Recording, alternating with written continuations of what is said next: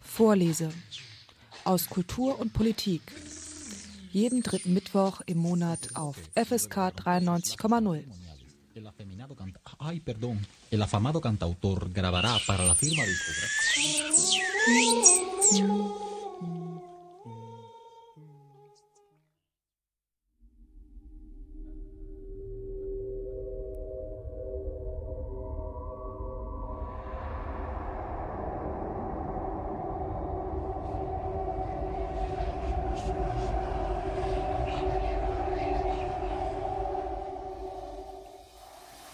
Folgende Sendung hören Sie nicht aus freien Stücken.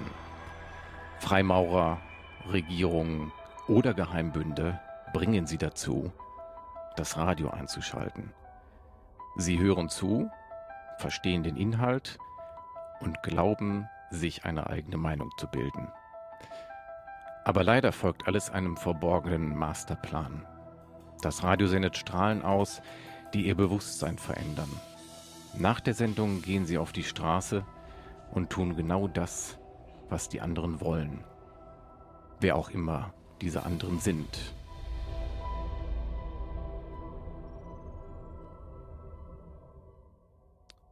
Entspannen Sie sich. Sie hören wie jeden dritten Mittwoch im Monat die Sendung Vorlese aus Kulturwissenschaft und Politik auf FSK 93,0. Und Sie werden aller Wahrscheinlichkeit nach im Anschluss an diese Sendung nicht auf die Straße gehen, um irgendwem zu folgen. Also hoffentlich nicht. In der kommenden Stunde lohnt das Wachbleiben. Wir werfen nämlich einen Blick auf wunderbare Verschwörungstheorien. Sie sind aus unserer Welt leider nicht mehr wegzudenken. Hinter fast jedem Geschehen werden dunkle Mächte gesehen, wird jedwede Logik über Bord geworfen und nach einfachen Lösungen gefragt. Es passt in die Zeit. Weltweit wird der Wunsch nach der einfachen Wahrheit bedient. In der Sendung ist heute Sebastian Bartucek zu Gast. Er hat sich in seiner Promotion mit Verschwörungstheorien beschäftigt, sehr intensiv sogar beschäftigt. Unter dem Titel Bekanntheit von und Zustimmung zu Verschwörungstheorien, eine empirische Grundlagenarbeit, ist seine Promotion erschienen. Insgesamt 95 Theorien hat Sebastian Bartuschek genauer unter die Lupe genommen. Ja, guten Abend, Sebastian. Schönen guten Abend. Herzlich willkommen hier in der Sendung Vorlese auf FSK 93,0. Und schön, dass es klappt, dass du bereit bist, noch einmal zum Thema Verschwörungstheorien ein Gespräch hier zu führen. Ja, du hast 95 Theorien sich damit beschäftigt. Wir werden heute nicht zu allen kommen. Wir haben einige rausgepickt und du hattest ja schon ähm, deutlich hervorgehoben, dass du dabei noch im Kopf einigermaßen normal geblieben bist. Glaube ich zumindest. Das müssen andere beurteilen. Ja, oder du bist vielleicht auch ferngesteuert von irgendwem. Das kann man natürlich nicht so genau wissen. Beim Blick in deine Promotion noch einmal kurz dazu fällt ja auf, dass die ersten zwei oder noch fast 300 Seiten unglaublich anstrengend wirken, weil es unglaublich viel Empirie und Statistik und Tabellen sind. War das ein anstrengender Teil eigentlich? Nee, das war eigentlich der originär psychologische Teil, der für einen Psychologen äh, natürlich äh, nichts ist, was du mal eben jetzt in einer Nachtschicht machst, aber äh, wofür du dein Fach liebst. Ne? Statistische Analysen, das ist ja eine sehr statistisch angelegte diagnostische Arbeit und dementsprechend ist das das eigentliche äh, wissenschaftliche Herzstück, die Datenanalyse, die statistischen Verfahren. Ähm, ich habe da Spaß dran, aber äh, das ist der Punkt, wo viele dann sagen, äh, da ist doch was in deinem Köpfchen nicht ganz richtig, dass dir sowas Spaß macht. Genau, ich würde auch eher so spontan denken, bei dem Teil der Dissertation, da hat er sie nicht alle. Im, im zweiten Teil wird es dann wirklich für den Laien auch nochmal interessanter, weil da kommen dann ja auch nochmal eine kurze Abhandlung aller 95 Verschwörungstheorien, die du dort in der Arbeit behandelst. Zur Auswahl, es sind wahrscheinlich nicht alle, die es gibt auf der Welt. Hast du so einen Strauß zusammengestellt, den du kanntest, den du bei Recherchen rausgefunden hast oder wie also ich habe tatsächlich, äh, äh, ganz, ich muss ganz kurz eine Anekdote erzählen, die aber wahr ist. Äh, um Haaresbreite wäre dieser Teil, den alle interessanter finden, komplett rausgeflogen, weil meine äh, in der ersten Prüfungsrunde, sage ich mal, alle Prüfer gesagt haben, das ist ganz schön, aber Sie sind kein Literaturwissenschaftler. Äh, streichen Sie das komplett raus, das gehört nicht in eine psychologische Dis. Und mein Doktorvater sagte dann, dann packen Sie das in den Anhang. Dann haben Sie sich die äh, Arbeit nicht umsonst gemacht, zumindest. Ne? Ja, so kam es zu dieser, äh, dass es doch drin geblieben ist. Äh, die Theorieauswahl wiederum, die war ähm, eigentlich relativ einfach. Ich habe alles genommen, was mir in irgendeinem Buch, in irgendeinem Internetforum, in irgendeiner Mailingliste unterkam. Ich habe dann drei Kriterien angewandt. Die musste aktuell sein, die Verschwörungstheorie. Sie musste ernsthaft äh, betrieben werden und äh, sie musste auch den Kriterien genügen, die ich in eine Verschwörungstheorie aufstelle. Und dann habe ich alles, alles, alles reingenommen, um mir dann nicht später den Vorwurf anhören zu müssen, äh, du hast zu eng gefiltert. Und so kam es dann tatsächlich äh, zufällig auf diese 95 Theorien. Ja, und da sind wir wieder bei dem Punkt, wenn, wenn du gefiltert hättest, wäre das wahrscheinlich von Verschwörungstheoretikern wieder der Vorwurf gewesen. Du hast genau die unterschlagen, weil es einem Generalplan folgt. Werfen wir direkt ähm, einen Blick konkret rein. Es sind ja einige, die gesellschaftlich mittlerweile sehr weit verbreitet sind und auch wirklich von, ja, man dachte eigentlich immer intelligenten Journalisten, intelligenten Menschen kolportiert werden und immer wieder aufgegriffen werden. Eine ist natürlich seit 2001 nicht mehr aus der Welt zu kriegen, diese Verschwörungstheorien rund um den 11. September. Wie funktionieren die? Es gibt ja verschiedene. Du hast ja auch zwei, drei äh, tauchen auf. Also unter den 95 sind, glaube ich, ja. eins, zwei, drei, vier, die sich mit der Theorien um den 11. September ranken. Ja. Also wie funktionieren die? Man muss dafür sehen, ähm, vielleicht wissen das die jüngeren Leute gar nicht mehr. 9-11 war halt schon eine Zeitenwende und da ist etwas passiert, was äh, uns undenkbar schien, also den meisten von uns. Äh, und äh, wie immer ranken sich dann sehr schnell alternative äh, Erklärungen, wie man heute sagen würde, alternative Fakten äh, um solche Sachen. Und dazu kam, dass die damalige Regierung, die Bush-Regierung, eigentlich auch alles Mögliche getan hat, was gut ist, um das Entstehen einer Verschwörungstheorie äh, zu befeuern, nämlich äh, sie hat an nicht nachvollziehbaren Stellen Geheimhaltung betrieben ähm, und hat mit so einem Halbwissen operiert. Aus heutiger Sicht würde ich sagen, weil sie einfach echt kalt erwischt war. Aber das hat damals zu vielen, vielen Fragen geführt und das war auch sehr unübersichtlich. Ich weiß nicht, ob, ob du dich noch erinnerst, die Wochen danach gab es so viele Meldungen in alle möglichen Richtungen. So was habe ich in meinem bisherigen Leben noch nie erlebt nach einer nach irgendeinem Ereignis. Und äh, ja, aus dieser Gemengelage entwickelten sich dann eben äh, viele, viele Verschwörungstheorien. Mhm. Ja, das erinnere ich auch, weil es natürlich auch, wie du sagst, eine Zeitenwende gewesen ist. Es schien am Anfang unglaublich komplex und gar nicht so einfach zu erklären, woher das jetzt kam. Das gab es noch nicht mit Flugzeugen in dem Stil, dass die entführt werden, da reinrauschen. Dann kam die Verbindung nach Hamburg und es kamen immer mehr Puzzleteile dazu. Das erinnere ich auch. Und dann ja, kann ich mich an ein Buch erinnern, was versucht hat, auch wissenschaftlich zu ergründen, dass der Schmelzpunkt der Träger eigentlich überhaupt gar nicht vom Flugzeug, äh, die Temperatur hätte vom Flugzeug nicht erreicht werden können. Es müssen irgendwie Sprengsätze da verborgen gewesen sein. Es war dann der Vorwurf Vertuschung. Was genau war denn das Ziel dieser Verschwörungstheorie zum Beispiel, machen wir es mal daran fest, dass gesagt wurde, das ist ein Inside-Job gewesen, das ist von der Bush-Administration selbst durchgeführt worden. Das ist recht komplex, was eigentlich die, äh, wenn ich richtig verstehe, die Motivlage derjenigen ist, die diese Verschwörungstheorie glauben. Denn es gibt im Prinzip zwei Wahrheiten, warum jemand daran glaubt. Die eine Wahrheit ist die, äh, zu sagen, die Bush-Regierung, der können wir alles zutrauen. Die hat einen äh, Vorwand gesucht für äh, ähm, Schläge gegen andere Nationen, gegen andere Organisationen. Ähm, ne, dann wurde damals ja auch sehr schnell dieser Vergleich gezogen mit Pearl Harbor, wo man auch angeblich es hat passieren lassen, um das Volk äh, in den Zweiten Weltkrieg zu ziehen. Es gibt aber meines Erachtens noch eine innere Wahrheit und die betrifft vor allem ähm, Amerikaner, beziehungsweise sehr stark überzeugte patriotische Amerikaner, bei denen ich dann wiederum äh, erlebt habe, dass, dass die Verschwörungstheorie insofern fast schon tröstlich wäre, weil dieser Nimbus der Uneingreifbarkeit der USA im eigenen Land dadurch nicht fallen würde.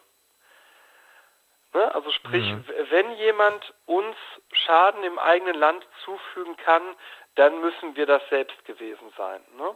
Das, mhm. ist, äh, das wirkt ein bisschen seltsam, weil ich glaube, äh, oder meiner Beobachtung nach sind beide Teile für, für diese Theorie äh, passend. Dazu kommen dann aber bei anderen Theorien noch ganz andere Motivationen. Zum Beispiel in der arabischen Welt äh, wurde 9-11 zu einem der Einfallstore äh, für antisemitische Verschwörungstheorien wieder. Ja, genau, da wollte ich gleich auch nochmal im Zuge dessen drauf kommen, aber vorher nochmal, genau, das könnte ein Argument natürlich sein, zu sagen, hm, nee, wir sind nicht angreifbar. Das passt ja auch zu der weiteren zurechtgesponnenen Theorie, dass im Pentagon eigentlich kein Flugzeug äh, eingeschlagen hat, sondern dass es dort ein Marschflugkörper gewesen sein soll. Da gab es ja, da kann ich mich jetzt auch nur dunkel dran erinnern, doch auch Bilder von abgestürzten Flugzeug. Wie kann man das denn, wenn es äh, beweiskräftige Bilder Aufnahmen gibt, Videoaufnahmen, Filmaufnahmen gibt, wie kann man da einen Marschflugkörper rausstricken? Ja, letztlich kann man das eigentlich nicht, wenn man noch faktenbasiert äh, ähm, diskutieren will oder kann. Was ich erlebe, und 9-11 ist tatsächlich so, dass in mindestens jedem zweiten meiner Vorträge steht irgendjemand auf und fragt etwas entweder zu, es gab kein Flugzeug, das ins Pentagon gestoßen ist, oder, das ist ja schön und gut, was Sie sagen, aber Kerosin kann keinen Stahl schmelzen. So. Ähm, dann erklärst du den Leuten, wie das ist, und dann passiert was Spannendes. Die sagen dann nicht, aha, danke, cool, jetzt weiß ich endlich, wie das ist, sondern die kommen direkt mit dem nächsten Gegenargument und dann, oder Gegenargument in Anführungsstrichen, dann merkst du, es geht gar nicht mehr um einen wissenschaftlichen Diskurs, den man ja zu Beginn durchaus hat führen können. Ne? So, was ist da jetzt dran? Kann das mit Kerosin gewesen sein oder nicht? Äh, sondern es geht eigentlich nur noch um ein Abarbeiten von, wie soll ich sagen, äh, das, was Harry G. Frankfurt Bullshit nennt. Also akkumuliertes Wissen ohne, dem, ohne den Zweck der Anhäufung von Wahrheit. Und das kriegst du dann halt um die Ohren gehauen, solange bis du entweder nichts sagen kannst oder der andere sagt, äh, ja, du bist halt ein Desinformationstroll, mit dir brauche ich da ja gar nicht drüber reden. Mhm. Aber das sind ja wahrscheinlich dann nicht die amerikanischen Patrioten in den Vorträgen, sondern da handelt es sich ja dann um eine deutsche Zuhörerschaft.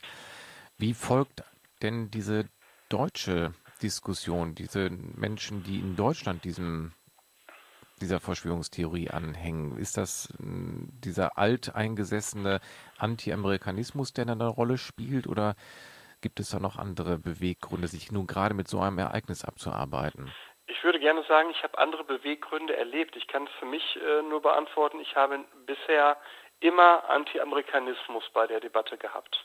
Das ging äh, in einer Diskussion in Aachen sogar so weit mit äh, Mahnwachlern, äh, als ich dann die Diskussion bewusst eskalieren ließ, äh, die sich zu Aussagen hinreißen ließen wie, äh, und wir müssen ja auch mal fragen, wie das mit der Bombardierung äh, im Zweiten Weltkrieg war und wer da überhaupt auch schuld an allem ist.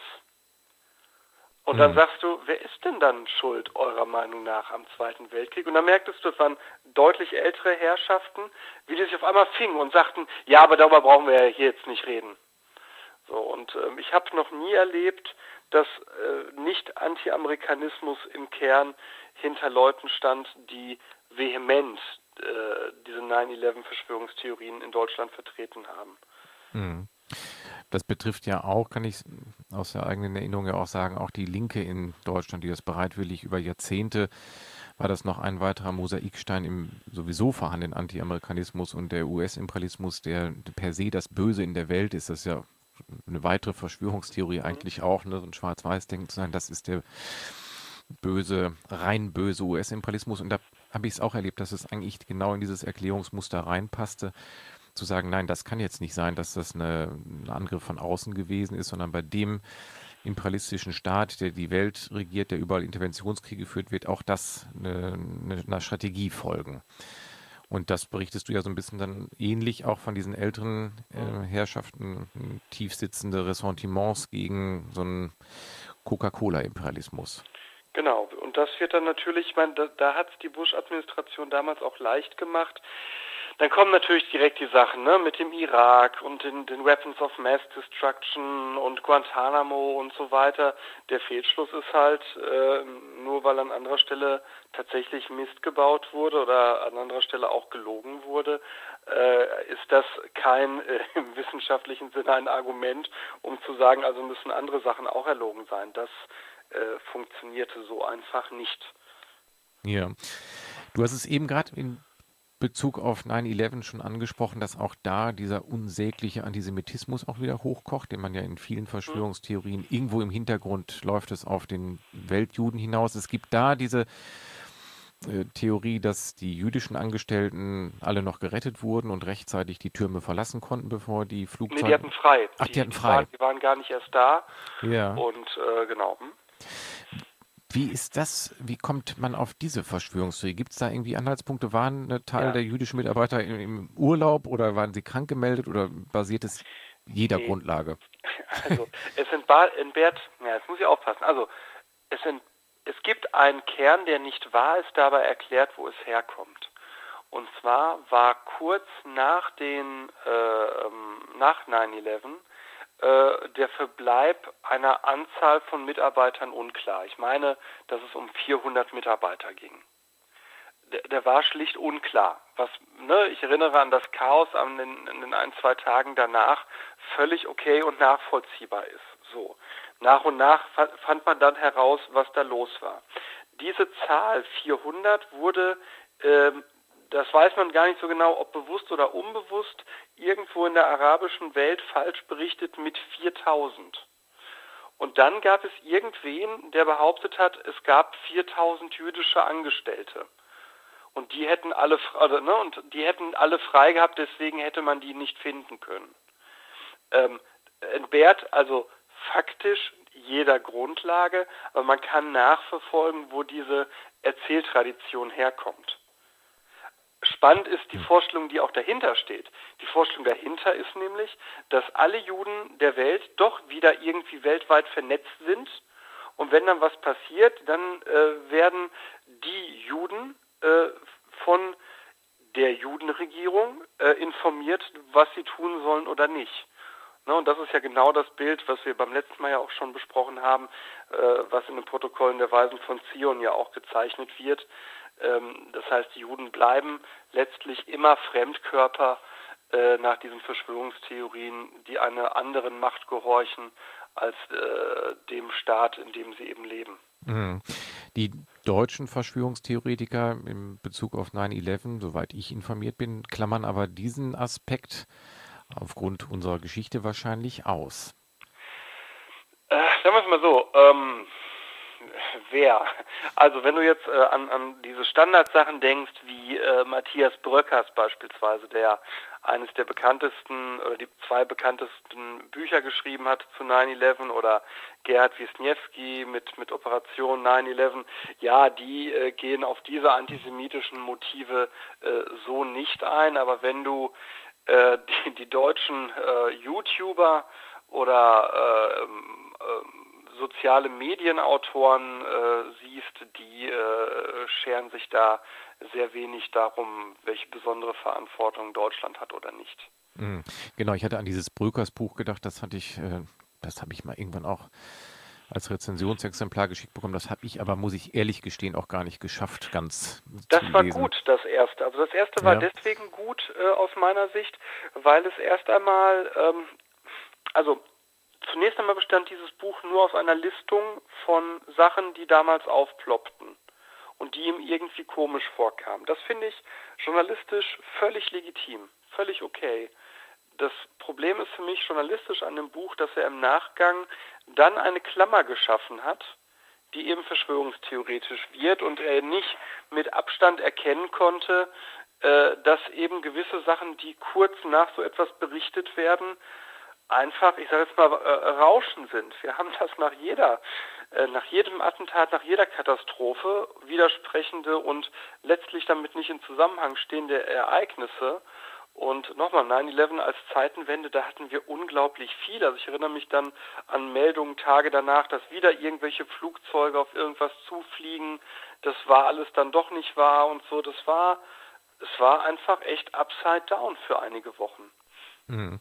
Nein, das erinnere ich auch. Ne? Das, also da, da, kommt jetzt auch so eine Erinnerung wieder hoch, dass, da hast du recht, das war schon sehr turbulent und von einer gewissen Grundangst auch bestimmt.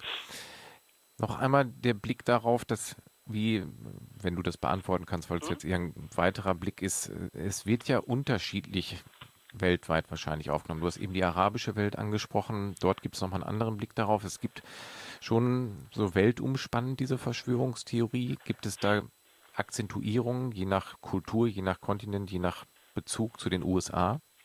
Also so wie ich das, das kann ich im Detail nicht beantworten. Was ich aber weiß aus vergleichenden Studien ist, dass dieses antisemitische Motiv in der arabischen Welt eine große Rolle spielt.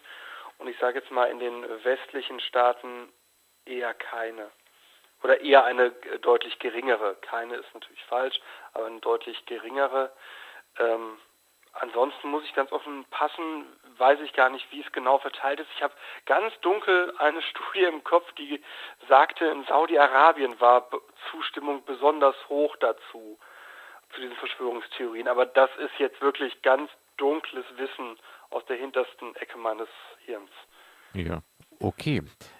Sebastian, nach der nun folgenden Musikpause würde ich einen Schwenk machen, jetzt noch nichts verraten und mal weiter in, die, in das Buch reingucken, weil in der Kürze der Zeit, keine Angst, ich will nicht alle jetzt noch verbleibenden 93 durchhecheln, aber ähm, doch nochmal einen Blick auf die ein oder andere werfen, weil ja doch noch auch interessante dabei sind.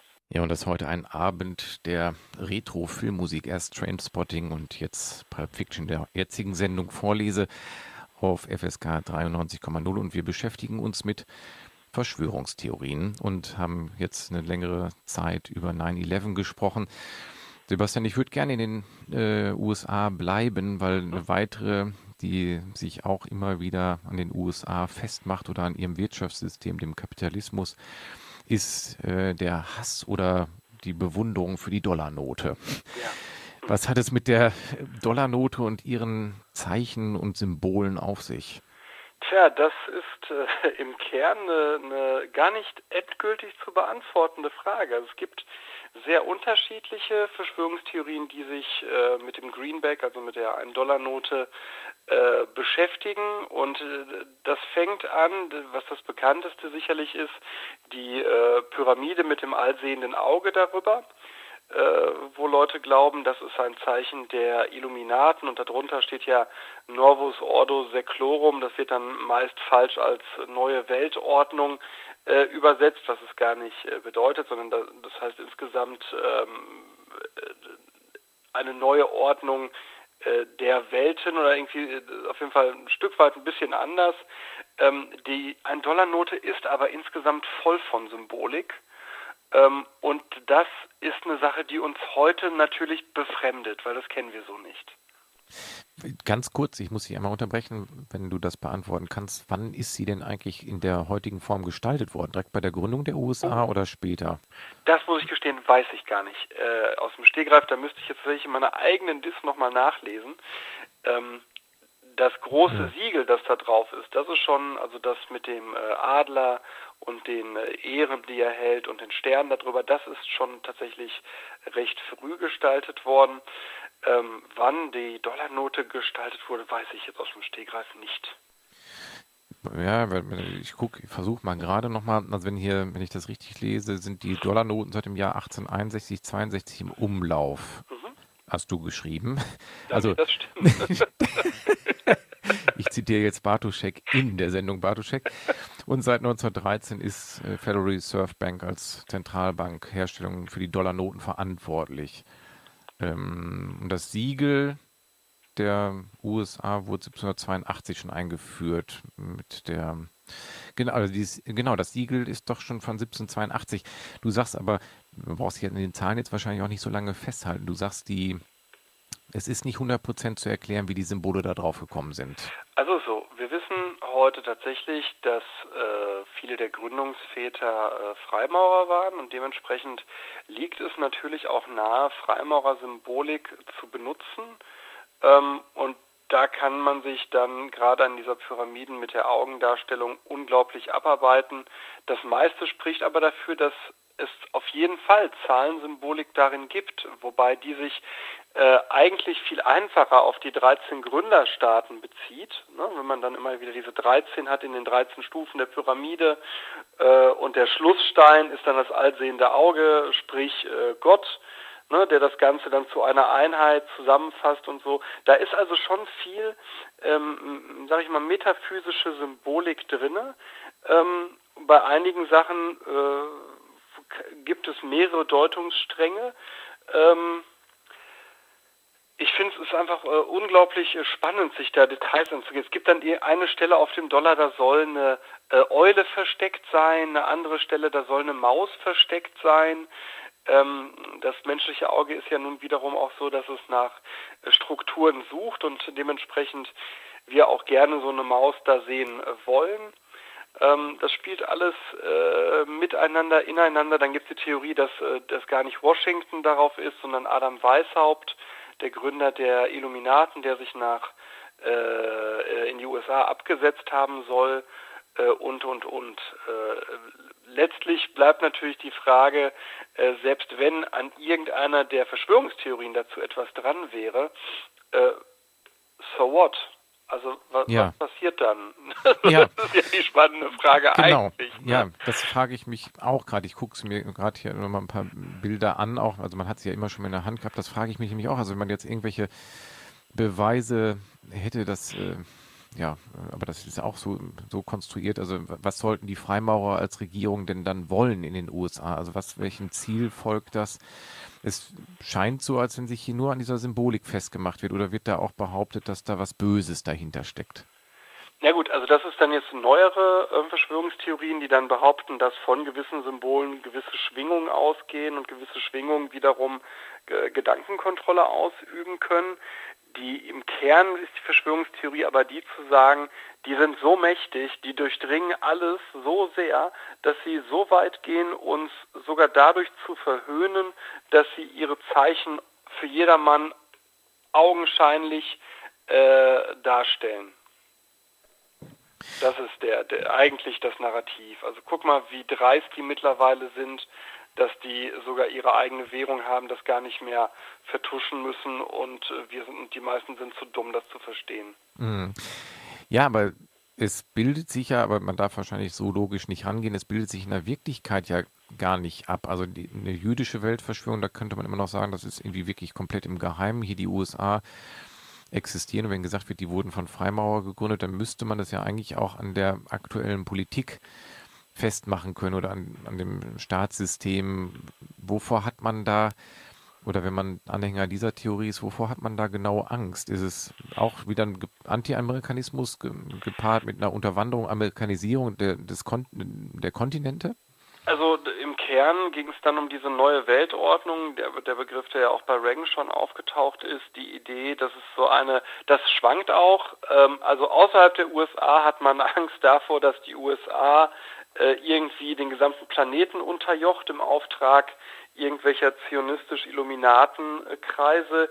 Innerhalb der USA hat man Angst, dass äh, die nationale äh, ähm, Selbstbestimmung aufgegeben wird durch so ein nordamerikanisches Bündnis, das den Einstieg gibt für eine Weltdiktatur der UN. Ähm, das heißt also, äh, je nachdem, wo ich bin, kann ich immer meinen Feind äh, in den anderen finden und äh, ja, das ist halt außerhalb der USA dann oft klassischer, äh, ganz klassischer Anti-Amerikanismus, äh, was dann eben verknüpft wird mit der Angst des, vor dem Imperialismus oder zumindest dem Hegemonalstreben der äh, USA. Aber man kann sich an der Stelle, doch mal sarkastisch gesprochen, schön zurücklegen und sagen, zum Glück taucht hier aber kein Antisemitismus auf.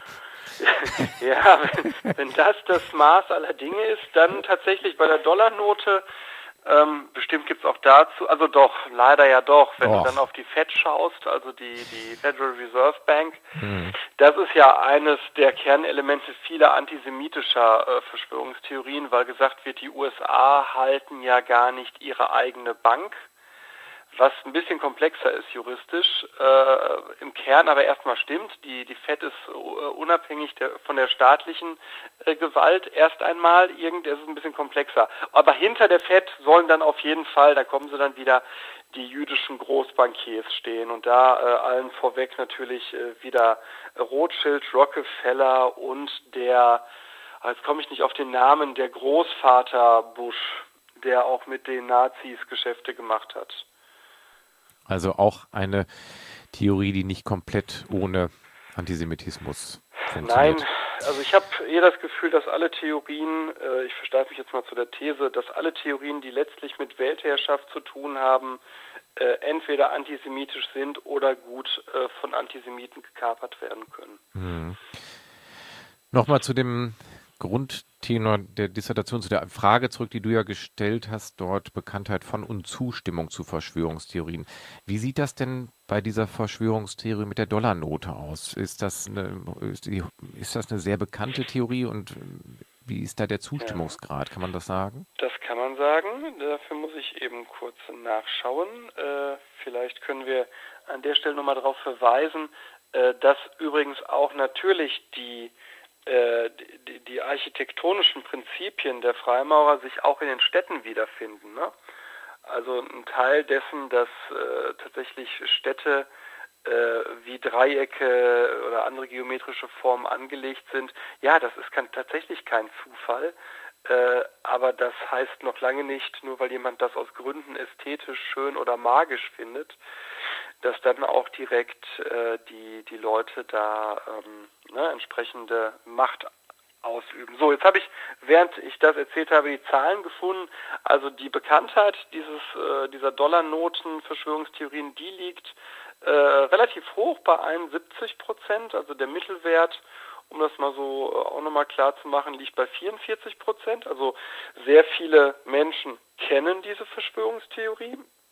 Und wenn man dann auf die Zustimmung schaut, äh, ist es wiederum eine, die eine äh, unterdurchschnittliche Zustimmung hat, nämlich 21 Prozent. Das heißt, das ist eine der Theorien, die viele, viele Menschen kennen, aber eigentlich kaum jemand glaubt. Ja, ihr hört Vorleser auf FSK 93,0 zum Thema Verschwörungstheorien und ich habe es vergessen zu sagen oder ich kann es jetzt mal einstreuen, wer Fragen zur Sendung hat oder noch Anmerkungen hat, kann uns gerne schreiben an vorlese.gmx.de. Und zu Gast ist Sebastian Bartuschek und wir machen jetzt den Sprung aus den USA zurück nach Deutschland und werfen einmal einen genaueren Blick auf die im Augenblick ja sehr populären Reichsbürger. Die Reichsbürger gehen ja davon aus, dass das Deutsche Reich weiter existiert, haben viele lustig anmutende Sachen gemacht, eigene Ausweise gedruckt, eigene Regierung ernannt. Lange Zeit wurde es belächelt und gesagt, das sind einsame Spinner. Die letzte Zeit hat man doch ein Augenmerk darauf gemerkt, nee, das ist nicht ganz so einfach. Es sind schon auch gefährliche Menschen. Und sie folgen auch nicht nur komplett völlig abgedrehten Theorien, das natürlich, also das will ich gar nicht relativieren, aber es gab ja, das hast du auch beschrieben, 1973 ein Urteil vom Bundesverfassungsgericht, aus dem sie das ihre Theorie rausziehen, dass das Deutsche Reich nämlich noch fortexistiert, nur halt im Augenblick keine einheitliche Regierung hat und auch nicht mehr territorial das Deutsche Reich von 1937 ist. Wie genau ist denn dieser Urteilsspruch von 73 zu verstehen? Wie und welche Auswirkungen hat er heute? Äh, Heute hat er gar keine mehr, das können wir ganz äh, verkürzt machen. Nach den 2 plus 4 Verträgen äh, sind all diese ganzen juristischen äh, Spielereien hinfällig. Damals war es aber insofern wichtig, als dass es ja die äh, Hallstein-Doktrin und den Alleinsta äh, Alleinvertretungsanspruch der Bundesrepublik Deutschland gab. Das heißt, die BRD hat ja gesagt, wir sprechen für alle Deutschen, egal auf welchem Territorium sie leben.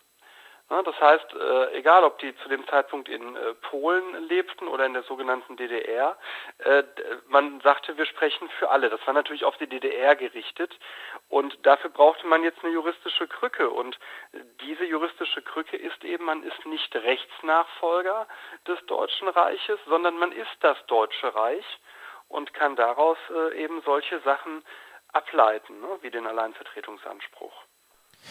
Das hatte mich aber auch überrascht, ehrlich gesagt. Man wusste es, aber jetzt im Nachlesen, also es klingt schon eigentümlich, wenn da steht vom Bundesverfassungsgericht, das Deutsche Reich existiert fort, besitzt nach wie vor Rechtsfähigkeit, ist alleinig, äh, allerdings als Gesamtstaat mangels Organisation, insbesondere mangels institutionalisierter Organe, selbst nicht handlungsfähig. Klingt erstmal aus heutiger Sicht natürlich irgendwo doch ziemlich verrückt auch, dass man sagt, das Deutsche Reich existiert fort. Aber das war, um für die DDR mitsprechen zu können. Ja, genau. Ne? Man hatte äh, damals ja noch, war ja noch weit davon entfernt, äh, miteinander zu definieren, wie wir miteinander umgehen wollen und darauf richtete sich das, aber auch auf die Deutschen in den äh, sogenannten ehemaligen Ostgebieten. Ne? Also ähm, der, der die Aussöhnung nach Osten, äh, die war damals ja noch nicht geschehen. Das heißt, äh, es gab sehr wohl ja auch noch Leute, die die Meinung vertraten, dass auch diese Gebiete irgendwann wieder ha, deutsch sein müssten oder man für die Deutschen dort spricht. Und äh, das wurde ja erst unter Brand äh, dann völlig anders, äh, wie ich finde, völlig zu Recht, dass man da klare Grenzen gezogen hat. Ne? Mhm die Reichsbürger jetzt einen direkten Blick auf die, die drucken eigene Ausweise, gehen von dem Konstrukt aus, dass das Deutsche Reich weiter existiert. Das ist deren Verschwörungstheorie. Also, dass es das Deutsche Reich weiterhin gibt. Ja, also dass, dass das Deutsche Reich weiterhin gibt, wie gesagt, das ist ja Faktum. Äh, das Problem ist, dass sie die Existenz der BRD nicht anerkennen.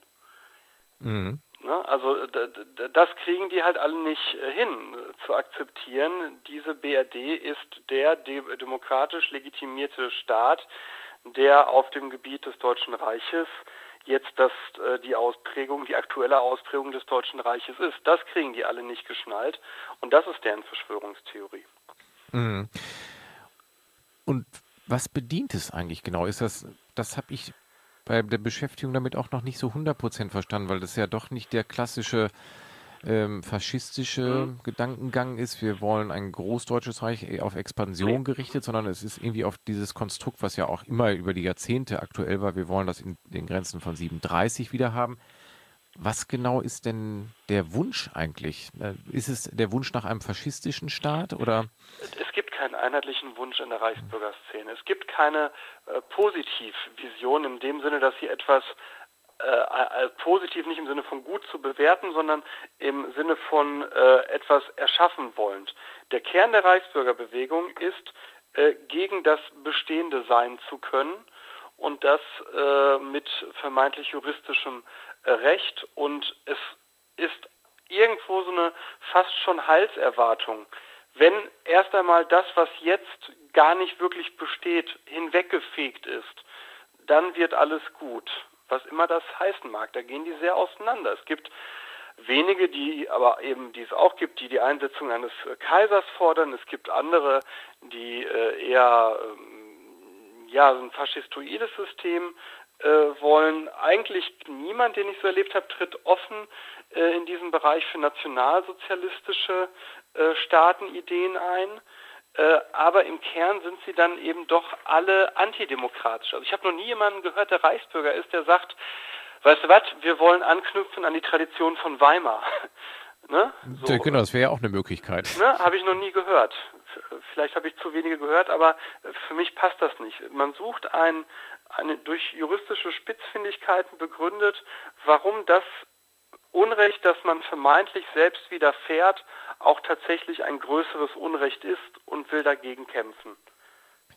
Es ist doch bei einigen auch das mit dem Vorwurf verbunden, dass wir eigentlich kein Staat sind, sondern eine GmbH, weil wir so Personalausweise haben. Ist da auch was dran? Gibt es da ernsthafte Vertreter? Also natürlich ernsthafte Vertreter gibt es total. Ja, das, oh, das wollte ich gar nicht in Abrede stellen. Aber die Theorie äh, ist, also es gibt eine BRD GmbH, die hat äh, einen äh, Geschäftsführer, das ist eine hundertprozentige Tochter des Bundesfinanzministeriums und die verwaltet beispielsweise die Bundesschatzbriefe und damit das alles schneller geht mit diesen Bundesschatzbriefen, macht das eben nicht ein Ministerium, sondern eine GmbH. Das ist die Geschichte hinter der BRD GmbH. Äh, die gibt es also, die ist dotiert oder notiert, ich weiß nicht genau, wie das bei GmbHs ist, in Frankfurt. Äh, und ja, unsere Personalausweise heißen Personal und nicht, wie es äh, früher hieß, Personenausweise. Ich sehe darin, und viele Historiker geben mir da recht, einen Bruch in der äh, mit der Kontinuität des Dritten Reiches. Das haben wir in vielen Bereichen, dass Begriffe äh, bewusst nicht fortgeführt wurden aus dem Dritten Reich und deswegen heißen die Dinge halt statt Personenausweis Personalausweis. Das sind die äh, wahren Fakten hinter dieser Verschwörungstheorie. Mhm. Nun sind sie jetzt gefährlicher geworden. Eine lange Zeit hat man, was ich gerade schon sagte, irgendwie hat man die so als Spinner abgetan. Warum haben sie jetzt eigentlich so eine Relevanz angenommen? Und ist es so, trügt der Eindruck, dass es mehr geworden sind oder ist es jetzt einfach nur der Fokus drauf, dass man wirklich genauer hinguckt und sie medial unglaublich präsent sind? Also ich warne seit knapp fünf Jahren vor Reichsbürgern und habe da auch schon gesagt, es wird Anschläge und Gewalttaten geben. Ähm, das ist eine, eine, absehbare Entwicklung gewesen mit einer Radikalisierung der Szene mit Geld, das in dem Bereich auch äh, floss. Und ja, in den letzten Jahren hat sich das auch deswegen zugespitzt, weil es gesellschaftlich anerkannter wurde über solche Sachen wie Pegida oder die AfD, die den Anschluss ja auch zu Reichsbürgern gesucht hat. Man hat prominente Reichsbürger wie Xavier Naidu äh, lässt man nach wie vor agieren. Und ich habe immer gesagt, das Problem bei Reichsbürgern ist, die sehen sich oft als auswegslos, aber in der Defensive und berechtigt zum Widerstand mit der Waffe. Ja, und genau das passiert und meiner Meinung nach wird das auch weiter zunehmen und man hat äh, aus Verfassungsschutzsicht lange aus meiner Sicht gepennt. Zum einen, weil die zentrale Organisation fehlte und zum anderen, äh, weil es eben zu verschwurbelt erschien. Ja. Die Frage nach dem, wer das ist, ist wahrscheinlich schwierig zu beantworten, weil ich mich da immer frage, ja, es gibt so Sachen, die irgendwo noch äh, naheliegend sind mit dem eigenen Alter verbunden. Hier würde ich mir jetzt so vorstellen, das sind Leute, die schwer enttäuscht sind von irgendetwas. Das kann ja. ich nicht ermessen. Also es muss ja eine schwere Enttäuschung sein in, innerhalb dieses Systems, dass man auf so einen abwegigen Gedanken kommt. Genau, also das ist das, was, was äh, eines der wenigen einenden Elemente der Reichsbürger ist, sind, äh, ist, die ich kenne und was auch die Forschung über Verschwörungstheoretiker sagt, das sind Menschen, die geringe Selbstwirksamkeit erlebt haben und meiner Erfahrung nach gerade bei den Reichsbürgern oft persönliche äh, Brüche in irgendeiner Art und Weise, um dann auf einmal äh, in Widerstand gegen das System gehen zu wollen. Es ist ja auch verlockend, wenn man sich so eine eigene Uniform schneidern kann und sich dann selbst als Reichskanzler titulieren kann. Wobei, Was die wenigsten tun. Also das, ja. das, ne, das würde man erwarten. Mhm. Das tun die wenigsten. Die meisten äh, glauben irgend so etwas wie bürgerlichen Widerstand gegen die da oben leisten zu müssen. Also damit sind sie dann ja schon ziemlich deckungsgleich mit Pegida und den Bewegungen, die ja. sich da in dem Bereich tummeln. Das ist so ein, was du gesagt hast, ja auch was, äh, so ein Hauptmerkmal ist, dagegen zu sein. Das ist, erlebe ich, das erlebt man bei äh, AfD und Pegida ja auch. Genau, genau. Ja, wir sind schon fast am Ende der heutigen Sendung angelangt. Äh, Sebastian, zum Thema Reichsbürger hast du ja auch gerade oder relativ aktuell ein Buch veröffentlicht. Genau, ein kleines E-Book, das äh, eine Zusammenfassung von verschiedenen Artikeln zu dem Thema ist. Das heißt bürgerlicher Rechtsterrorismus, die Galgen hoch, die Reihen fest geschlossen und äh, ist bei Amazon für nur 2,99 Euro erwerbbar. Okay, das ist ja ein überschaubarer Preis. Kommen wir zum Ende der Sendung noch einmal zu einem Aspekt, der mir auch nochmal auf der, auf, auf der Seele lag. Du hast äh, dort auch in den 95 Verschwörungstheorien die Verschwörungstheorie auf mit reingenommen, dass die RAF-Gefangenen in Stammheim ermordet worden sind und auch später dann in den 90er Jahren Wolfgang Grams in Bad Klein, dass das eine Exekution gewesen ist. Bleiben wir mal bei dem einen, äh, bei dem, dieser Mordnacht oder Selbstmordnacht in Stammheim. Da beschreibst du das ja als Verschwörungstheorie, die von der Linken kolportiert wurde, dass die RAF-Gefangenen, die damals im Stammheim einsaßen, in Isolationshaft, kollektiven Selbstmord begangen haben. Dazu gibt es eine andere Sichtweise, die unter anderem von einer überlebenden Gefangenen von Irmgard Möller unterstützt wurde. Wie genau bist du wie bist du dazu gekommen, das eindeutig in eine Verschwörungstheorie einzuordnen? Man muss dafür kurz erwähnen, dass ich in der DIS nicht sage, dass alle Verschwörungstheorien falsch sind, sondern das Kriterium, das ich anlege, ist, es ist die Meinung gegen eine offizielle Stelle. Das vielleicht mal ganz kurz. Das heißt, ich äh, sage in der DIS jetzt nicht, äh, dass das äh, Unsinn sein muss. Ähm, Wobei ich das gerade bei der Stammheim-Sache persönlich glaube, weil die Faktenlage, soweit ich sie beurteilen kann, erdrückend ist dafür, dass es tatsächlich in Anführungsstrichen schlicht ein äh, Selbstmord war. Und man ist dem ja auch sehr genau nachgegangen. Also es ist jetzt nicht so, als hätte man äh, nie versucht, das Ganze aufzuarbeiten. Und äh, außer dem Augenzeugen oder das, was du ja gerade gesagt hast von der Überlebenden, äh, gibt es schlicht nichts, äh, was äh, kriminalistisch dafür sprechen würde. Hm. Und die, das Interview, was Irmgard Müller in den 90er Jahren gegeben hat mit der Oliver Tollmann zusammen, das hat bei mir auch so den Eindruck hinterlassen, dass es nicht stichhaltig eindeutig klar war, gesagt, ja, das war ein Mordanschlag auf uns. Auch sie drückt sich da etwas verklausuliert aus, wobei ich da auch immer dachte, das liegt natürlich auch an der, an der Angst vor strafrechtlicher Verfolgung vielleicht, weil das ja lange Zeit, ich weiß gar nicht, da, da, will ich mich zu weit aus dem Fenster lehnen, ob es ein Straftatbestand war, das weiß ich nicht, aber das öffentliche Kundtun zu sagen, das war ein staatlicher Mord, war ja lange Zeit auch nicht so offen debattierbar, offen äußerbar. Das weiß ich wiederum gar nicht so genau, weil ich nicht aus einem linken Umfeld komme. Insofern da die, die, die Diskussion nicht wirklich kenne und auch dafür zu jung bin. Aber ich kann mir jetzt nicht vorstellen, welchen Straftatbestand es erfüllen soll, wenn ich sage, das war der Staat. Mhm. Also solange ich nicht sage, das war Herr XY, ist es ja äh, völlig äh, legitim und äh, auch da stellt sich mir natürlich so im Nachhinein die, die, die Hauptfrage, die ich mir mal gestellt habe, ist, was hätte man denn davon gehabt? Mhm. Also du kannst ja nie so sicher Märtyrer erzeugen wie mit einem solchen Mord.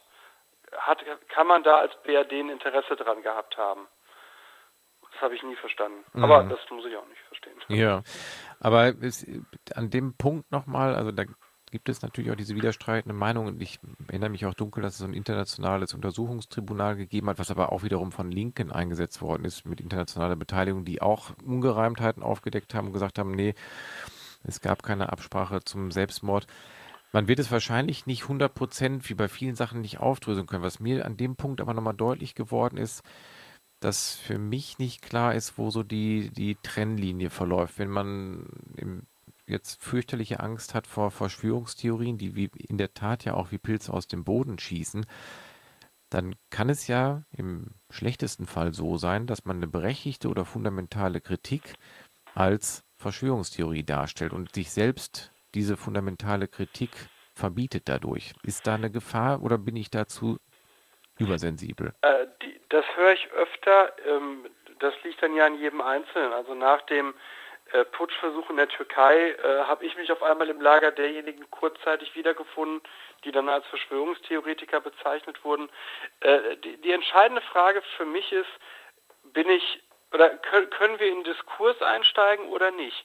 Und wenn man das von äh, beiden Seiten blockt aus unterschiedlichen Gründen, dann ist es kein gutes Zeichen. Also Sachen müssen diskutierbar bleiben, solange die Fakten nicht klar sind. Also ich brauche nicht mehr über die Existenz des Holocaust zu debattieren, das ist klar. Aber wenn etwas Neues passiert, dann muss es diskutierbar bleiben und dann ist es mir auch erst einmal egal, äh, wie andere das äh, labeln. Und ich halte das immer für so ein Pseudo-Argument ähm, nach dem Motto, das ist ein Kampfbegriff.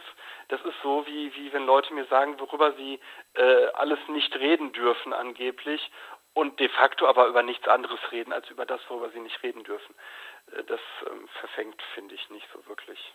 Mhm. Nein, es wäre nur schade, das habe ich jetzt nochmal gedacht, in dem, das erfasst mich ja auch, weil man zunehmend merkt, dass Menschen so abdriften in Richtung Verschwörungstheorie und fragt mich dann selbst auch dieser Gedanke, dass ich sehe, es gibt Ungerechtigkeit in der Welt, die auch definierbar ist und in Teilen wahrscheinlich auch änderbar. Und das möchte ich mir eigentlich gerne bewahren oder finde das auch richtig, weiterhin fundamentale Kritik an Wirtschaftsmodell zu stellen, ohne natürlich dabei zu landen, zu sagen, dass, aber für das Böse hier sind 300 Leute zuständig. Und das geht natürlich gerade oft in diese Richtung, aber trotzdem ist am Kern einer Kritik ja auch was Wahres dran. Kann etwas Wahres dran sein. Das ist das, was man miteinander verhandeln muss. Es gibt natürlich da draußen Verschwörungen. Es ist völlig legitim, äh, dem nachzugehen.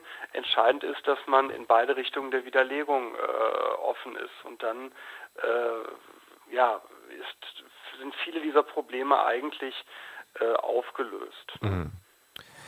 Sebastian, in Anbetracht der Zeit müssen wir jetzt leider Stopp machen. Wir haben nur einen Bruchteil der 95 geschafft. Ich möchte dir an der Stelle nochmal ganz herzlich danken, dass du heute zu Gast hier in der Sendung warst und wünsche dir weiterhin viel Erfolg beim Aufklären von Verschwörungstheorien oder beim Finden der Wahrheit.